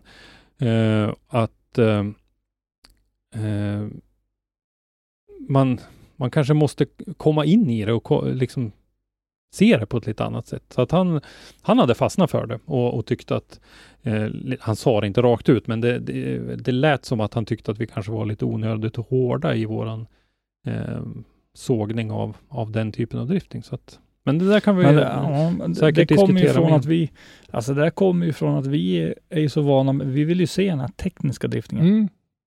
Och den går ju inte fort. Jag, vill, jag vill säga, Utan säga där är det mer teknisk, zonerna. Ja. teknisk med, med, med close proximity, inte vem kan köra från vem. Mm. Ja, för då är det dragracing. Ja, jo, Vem precis. har vassast bil just nu? Ja. Ja. Mm. Jag menar, det, det på något sätt nästan börjar bli speeddrifting och, och teknisk drifting. Det är två olika grenar snart. Ja. Och det är liksom lite Men- tråkigt. För det går Ja. inte att vara bra, eller ja, det kanske går bra att vara bra i båda, men det är, jag kan tänka mig att det är två helt skilda skolor på bilbyggandet till exempel. Mm. Och framförallt inställningen. Jag tror inte du kan köra tekniskt med en bil som är ställd för att gå fort. Jag menar, du, du kommer ju bara Nej, men det- sen, sen måste du ha de här tusen plus hästkrafterna för att ha en chans Ja, men och, och, ja, men och det är Ja. inte bara det, utan det är ju det här med hur du bygger med, med grepp och så vidare Mm. och, och så där också. När vi ändå är inne och pratar här, vi kan väl hoppa över på Russian Drift Series Ja, på en gång då. det var ju faktiskt en intressant deltävling. Jag har ju inte sett hela den tävlingen. Jag vet inte. Har ni sett någonting ifrån den? Nej, inte dugg. Det var ju helgen innan eh, Drift Masters då. Men eh, eh, det var ju så faktiskt att eh, Daigo Saito satt fast enligt eh, uppgift i Deans vlogg så satt eh, han fast i eh, karantän. Covid-karantän. Mhm. Och eh, då kallade man in en reserv istället och det var ingen mindre än Nicknack, Nicholas Bertans. Eller Bertans. Ja, han är inte dålig. Nej, han vart ju tvåa i det här FIA Intercontinental Drifting Cup Mm. eh, som också var i Riga. Och han är ju 16 år gammal från Lettland. Eh, och eh, Nicknack han, eh, han har ju inte vett att bete sig så att han sa ju tack tackar, tackar tackar, så han och vann den där tävlingen.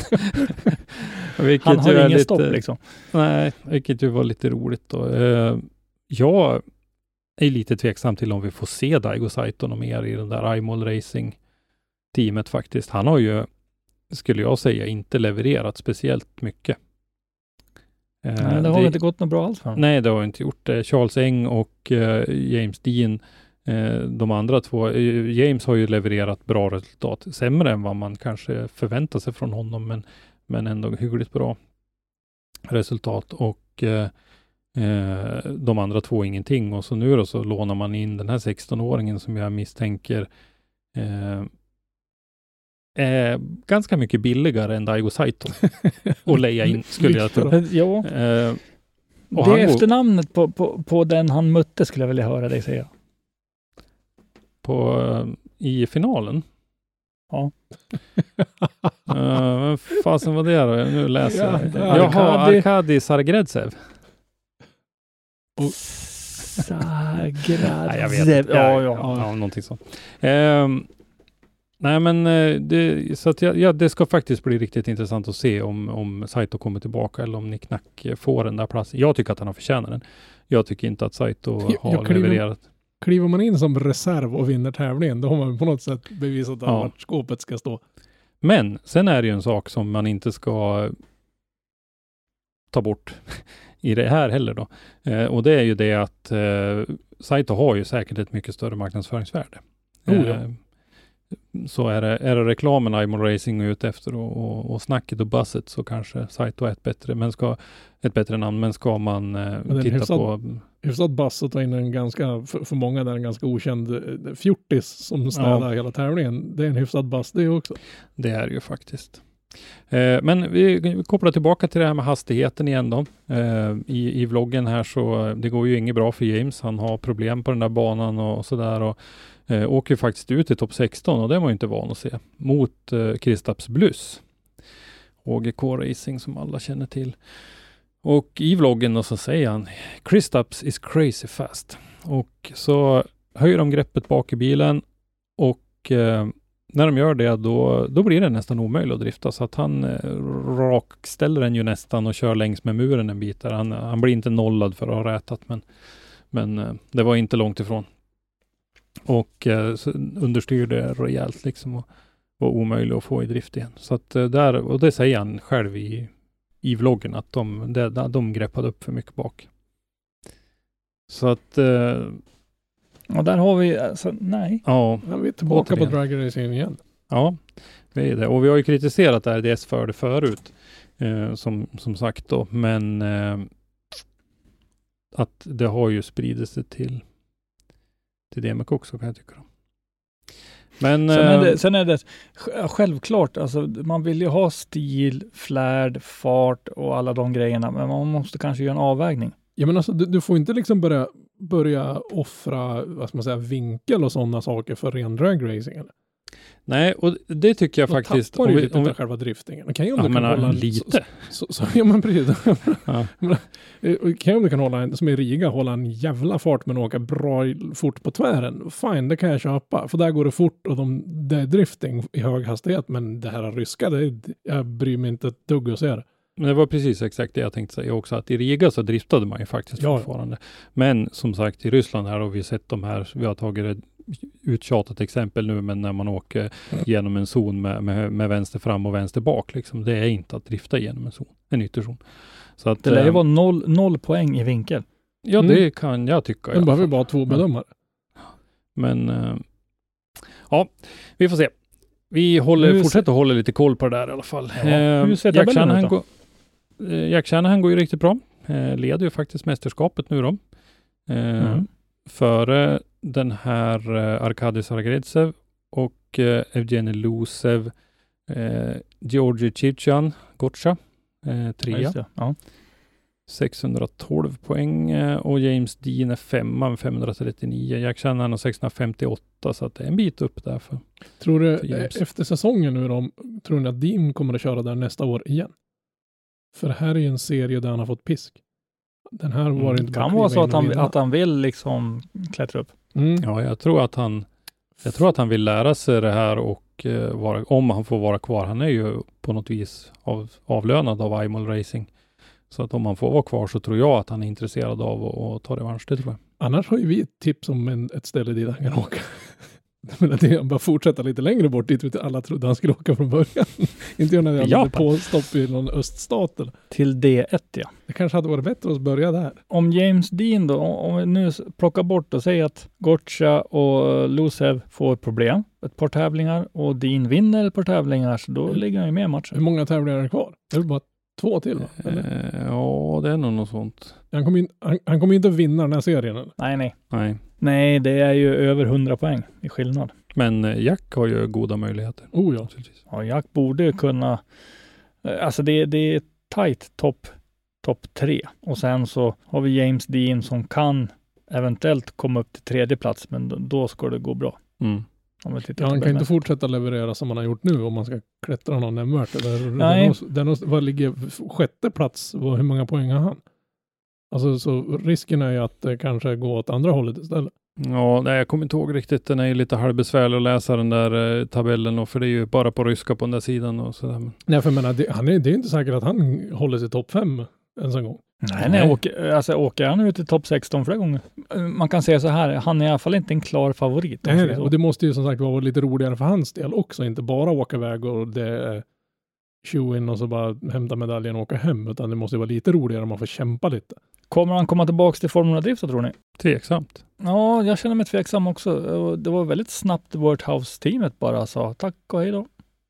Mm. Jag vet inte riktigt. När vi ändå pratar om Formula Drift så hade ju de också en deltävling i helgen. Ja, det var en, det var en pers din helg där. Deltävling 5, Monroe, Washington. Washington. Det är ju, jag tror vi har sagt det förut någon gång, det är som när man var ung, när man sa att det är tur att det är vardagar mellan helgerna så man får vila någon gång. Oh ja. ja. eh, fantastiska resultat av Simon Olsen i alla fall. Det är kul att se. Tionde plats. Det är väldigt bra.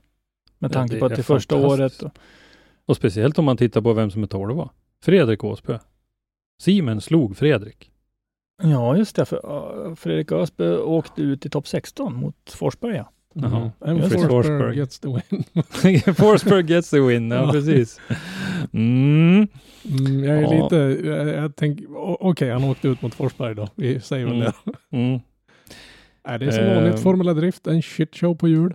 Ja, det där, har- jag tycker det där är tråkigt. Om man jämför underhållningsvärdet i, nu har vi suttit och kritiserat DMEC lite grann, här, men un, jämför vi underhållningsvärdet i Formula Drift och DMEC så väljer jag ju DMEC Men DMEC är ju magiskt. 12 Det- gånger av 5. Det, skulle, skulle det stå mellan Indycar och DMEC skulle jag personligen ha det jättesvårt att välja vad jag skulle titta på om de båda gick live samtidigt. Det skulle jag få jättesvårt och du vet ni vilken Indy-nörd jag är. Ja, Om vi tar Formula Drift, som jag alltid ser som har varit...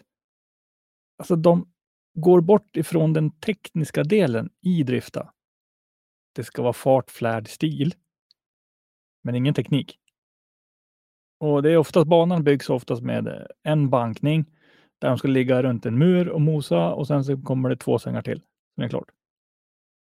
Mm. Fia vill ju på något sätt sammanfoga driftingen och göra den till en. Med ett gemensamt reglemente. Det kommer ju USA skita fullständigt i vad Fia säger. Ja. Men, men frågan är då, kommer Fia att gå på USA-modellen? Nej, åh, gud. Eller kommer de gå på DMEC-modellen? För DMEC-modellen är ju mera teknik involverat i själva körningen. Men DMEC är ju åtminstone drifting. Vad de håller på med på FD, det vet jag inte vad de meckar med nu. Det var väl roligare förr när de körde på samma banor som de till exempel körde Indycar på. Så var de där och körde helgen innan eller vardagarna innan de stora racing-eventen var. Så de körde på gatbanor och grejer. Nu är de ju bara på arenor och kör. Nu är det ungefär som att titta på Monster Trucks. Ja, nej, det här ska bli intressant att se. Eh, Och sen är det att det luk- alltså hela deras bedömningssätt också, att vissa gånger då kommer en förare, en lite mindre känd förare, han kommer åka på vad som helst.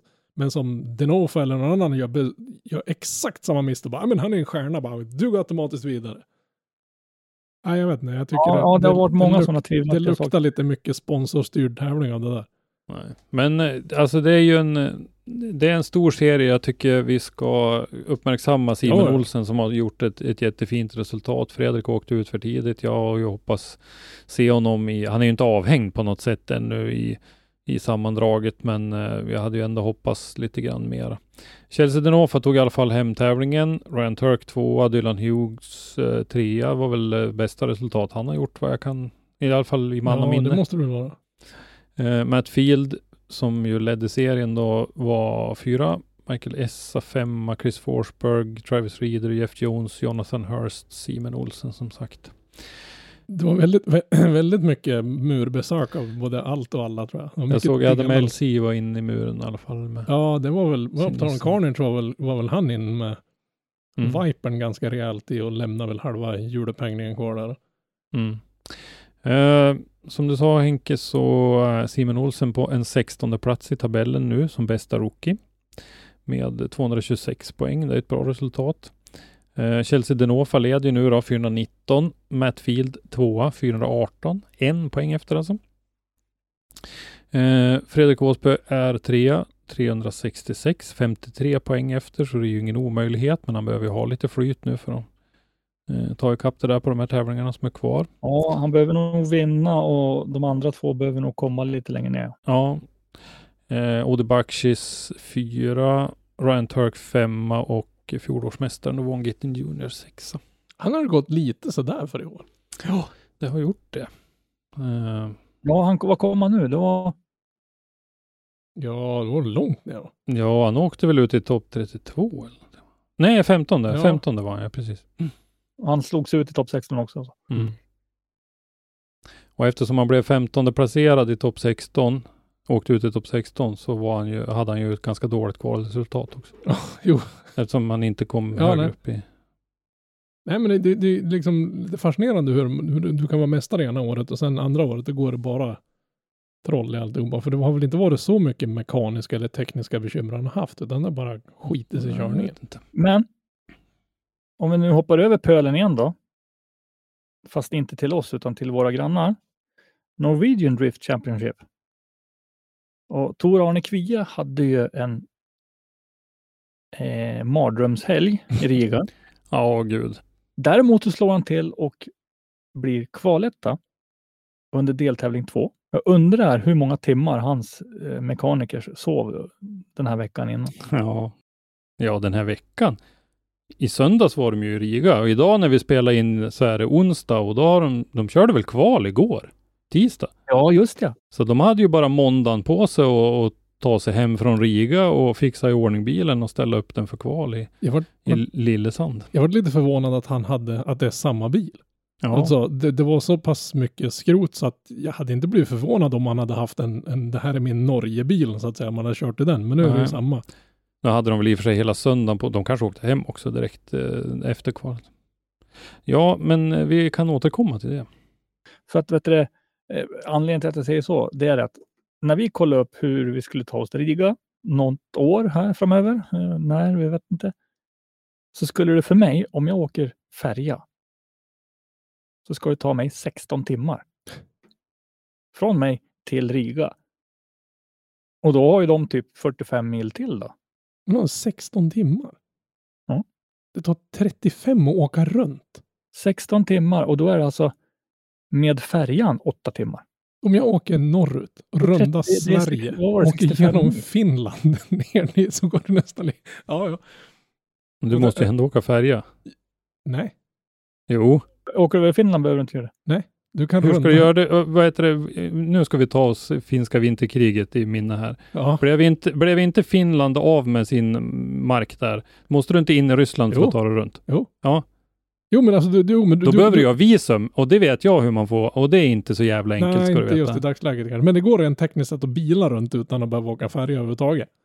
Och det skulle Ja, ta om 30, du har visum i Ja, Ryssland, ja. och det skulle ta Ja. 30 någonting, två timmar. Och det Ja. har varit så förvånat att det skulle ta 16 för dig att åka en båt över. Det två glada Ja, killar i jag en jag kanot och åker med. Nej, nej, jag tog med Google Maps och så testade jag färjevägen först. Jösses. Och då stod det 16 timmar. Jag vet inte riktigt vilken väg de åkte, men det spelar ingen roll. Men vi återkommer till det. Eh, därför att hans andra bil spelar nämligen en viss roll i det här. Eh, deltävling två i Lillesand alltså. I, eh, idag är det onsdag och det har precis när vi spelade in det här alldeles nyss avgjorts då. Och det var ju faktiskt Sondre Erga som tog hem den eh, deltävlingen. Och den bilen han kör är jag rätt övertygad om är Tor-Arne Kvias andra bil. Att han är eh, eh, teamkompis, de är ju likadana, li, eh, samma livery och, Ah. och sådär. Så att jag är rätt övertygad om att det är den. Jag är inte säker dock. Eh, det var ju lite intressant där för att eh, vi eh, är ju lite nyfikna, har vi inte hunnit hängt med och titta på eh, allting hela dagen här, men det var ju lite struligt i stegen såg vi bland annat där. Tor-Arne Kvia, de var ju 31 inkvalade förare, så Tor-Arne Kvia då, som kvaletta fick ju en byrun i första. Och sen så fick han möta eh, Lars Atle Helstad i topp 16. Men Odd Helge Helstad vann den batten. Så Jaha, ja, var, Odd, Helge, Odd Helge var inte med i battlen, men det var han som vann den. Eh, men Odd Helge då var ju på samma kvarting i, i stegen, så sen Odd- så möttes ju Odd Helge och Lars Atle Helstad i nästa battle. det och som då- var kvar i kvartingen eftersom de hade varit där, det var det som killen Ja. som skötte stegen drack upp på slutet. Ja, jag, Ja. jag tror Ja, det. jag tror eh, sjutton att det är lätt att liksom förvirra sig i det där. Ja, så Lars Atle slog i alla fall ut Odd Helge. Eh, en av många favoriter som blev utslagen tidigt. Örjan Nilsen blev utslagen i topp 32. Ole Mårten Davanger blev utslagen i, av eh, Stian Björgängen. Eh, där är också fel i stegen för övrigt. Eh, även Marcus Furberg är på fel ställe i stegen. Det här, var ju, det här liknar ju ingenting. Det, det, här är, ju så här, det här är ju inte acceptabelt att lägga ut en stege som är på det här viset. Men eh, Marcus Furberg åkte ut i topp 16. Fredrik Myhre... Eh, Nej, Marcus Furberg åkte inte alls ut i topp 16. Han åkte ut i topp 8, men han står på fel ställe i stegen. Ja, Men det- nej, men vi, vi, vi har en del, eh, som jag ser eh, namnkunniga norska förare som har åkt ut väldigt tidigt. fall. Men det var väldigt mycket mekaniska bekymmer och det var mycket murbesök och sådana saker som gjorde att det var väldigt många som åkte under dagen idag i, i Ja, eh, det var det. Eh, nej, men som sagt, det var Sondre Erga som eh, vann med den här deltävlingen och eh, de kör ju på med en, en omgång till nu då i eh, veckoslutet här. Torsdag, fredag, lördag tror jag. mm, jag tror det var det, sjätte. Ja. Så att de kör sin tredje och de, det är ju tre deltävlingar i NDC så att eh, den kommer att vara avgjord. Jag skulle vilja åka dit när de här restriktionerna släpps, för Norge har jättehårda restriktioner. Det är ingen norsk publik ens gång på den här tävlingen. Nej, Utan det är bara jag såg liksom ful, det var ful, lite ful publik var Ja, det, som stod utanför, staketet. stängslet. Ja. Men det skulle vara jäkligt Mm. fränt att åka till Lillesand och kika på den här banan. Ja, Jag gillar att det är absolut. en utförsbacke ner där den verkar ganska Mm. schysst anläggningen. Plus det där klättertornet. Som det numera står en Ford Explorer ovanpå som någon, Ja, har, jag vunn, såg. någon har vunnit en biljett. Så det sitter någon uppe i den här Ford Explorer. Aha. Ja, det var, det Titta var på tydligen, det. Ford har haft något event där. Och, och man kunde köpa, jag vet inte vad man skulle göra för att kunna vinna, men det är någon som har vunnit den där bilen. Plus att de får sitta där uppe och titta på tävlingen där uppifrån. Mm. Jag vet inte hur högt det där är, men det, jag vet inte om jag skulle sitta i en bil. högt. Jag skulle vilja stå där uppe, jag vet inte om jag skulle vilja sitta i en bil där uppe, men Mm. det är ju makalöst fränt. Ja, vi återkommer väl lite grann med vem som blir mästare och sådär i, i någon annan podd. Yes. Ja, någonting som vi sa, sa eh, här då att eh, Hunter Taylor i Pro 2. Hon går ju verkligen från, från alltså. Hon tar stora kliv. Mm. Hon blev femma va? Ja, jag tror det var det. Mm. Ja, absolut. Hon har... Kanske, hon har- hon kanske får lite hjälp därifrån. Eh, Fredrik Aspe. Mm. Men eh, köra ska hon ju ja, göra själv så att eh, Eh, Få till det. Nej. Tycker jag. Men eh, nog om det. Eh, vad jag skulle vilja halka in på nu. Det är en viktig sak. Och det är Charity Drift. mm. Eh, jag hoppas att alla förare, eller alla, jag hoppas att många har kommit ihåg att anmäla sig Mhm. till Charity Drift. Den körs på Hamrebanan som ligger uppe i Hedemora den 21-22 augusti. Eh, eventet är ju tänkt att försöka samla in pengar för arbetet mot då psykisk ohälsa. Och psykisk ohälsa kan ju leda till väldigt många konstiga saker, om man säger så. Det finns ju inget Eh. positivt med det i slutändan. Mm, Nej. Och det är därför det här eventet är ju väldigt bra. Det är en bra sak och jag hoppas verkligen att det här är någonting som som får, slår väl ut. Så att säga. Pengarna man samlar in kommer alltså då gå till organisationen Suicide Zero som då jobbar för att eh, minska, ta bort självmord och, och psykisk ohälsa och sånt där. Man kan och lyfta frågan och prata om det. Mhm. Precis. En stor del av det, det är ju att prata om det. skapa alltså en debatt Mm. och, och komma fram till bättre saker. Eh, Caroline Andersson, Kristoffer Holm, Långe Mikael Andersson och några till står bakom eventet. Har du ett företag som vill stötta så ta gärna kontakt med de här. Och, och var med och stötta. Det är en bra sak. Vi kan väl säga så här att om du inte som förare tänkt åka och anmäla det så är det obligatorisk swish dit. Likadant om du inte tänkt åka dit och vara publik så är det obligatorisk swish dit. Ja, jag tycker nästan så också. Eh, mm, vill ni veta mer så gå in på deras Facebook-sida, Charity Drift. Mm, vi kan väl slänga upp en länk på våran Facebook till, till det. Och även posta deras eh, nummer så man kan donera pengar också. Och känner ni på något sätt som företagare eller annat att ni kan hjälpa till på någonting så kontakta dem gärna. Det tror jag de blir glada för. Mm. Absolut. Eh, Jag kommer att försöka ta mig dit. Jag vet inte om jag får akkreditering, eh, men jag ska kolla. Du kan säkert fråga Karo lite snällt. Ja, eh, men jag tror att det är en bra grej att vi faktiskt är med och Absolut. Det där ska vi lyfta helt klart eh, så att vi kommer att ha ett team på plats. Det är väl en av de vettigaste drifttävlingarna i år. ja, det är en väldigt Alltså, god det andra är ju bara tävlande. Det här är ju faktiskt någonting som faktiskt gör lite nytta också. Men sen, sen kommer det ju att vara en spännande tävling. I alla fall Ja, var ju ja. målsättningen att Oh, de skulle ha en, en, en partävling så att säga, där man kör med varandra, inte mot varandra. Åh, Eh, coolt! som vi, ungefär som Gatubil Super 3 fast, fast med två. Eh, så det, det blir ju ett moment som vi inte är vana att se också som lägger till lite krydda och spänning i det. Så att eh, det kommer nog bli både roligt att se rent eh, körningsmässigt och att det är ett behjärtansvärt ändamål. Ja, det tror jag, helt klart. Kommer det någon, nej, den kommer inte livesändas eller någonting där. Nej, de hade ju ingen plan på det när jag intervjuade Karo. Det avsnittet får jag ju förutsätta att du har lyssnat på. Men eh, Det var ju ett tag sedan. nej, de har inga, det fanns inga planer på det då i alla fall.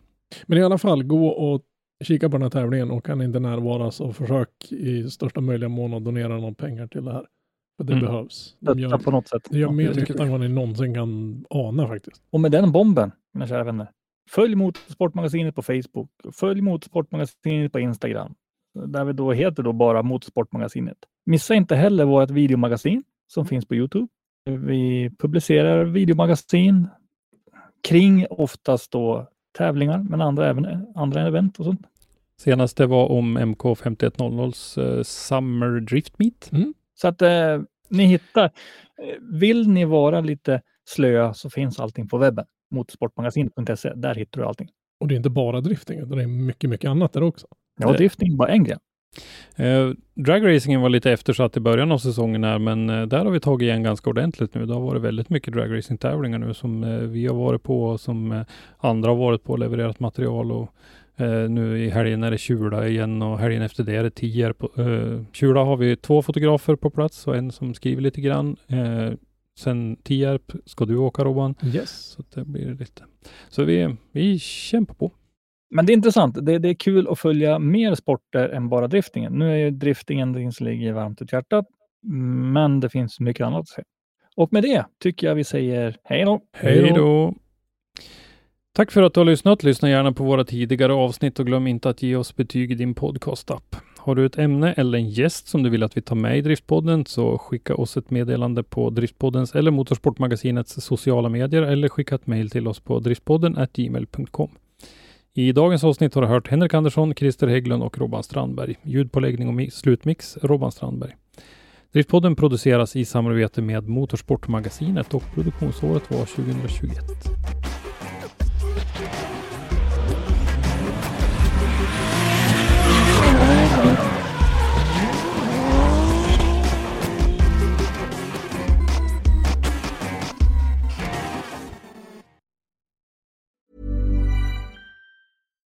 Hi, I'm Daniel, founder of Pretty Litter. Cats and cat owners deserve better than any old fashioned litter. That's why I teamed up with scientists and veterinarians to create Pretty Litter. Its innovative crystal formula has superior odor control and weighs up to 80% less than clay litter. Pretty Litter even monitors health by changing colors to help detect early signs of potential illness. It's the world's smartest kitty litter. Go to prettylitter.com and use code ACAST for 20% off your first order and a free cat toy. Terms and conditions apply. See site for details.